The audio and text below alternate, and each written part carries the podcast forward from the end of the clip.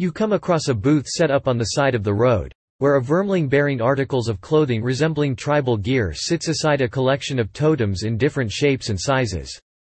These spiritual totems are used by our tribes in battle, the vermling explains.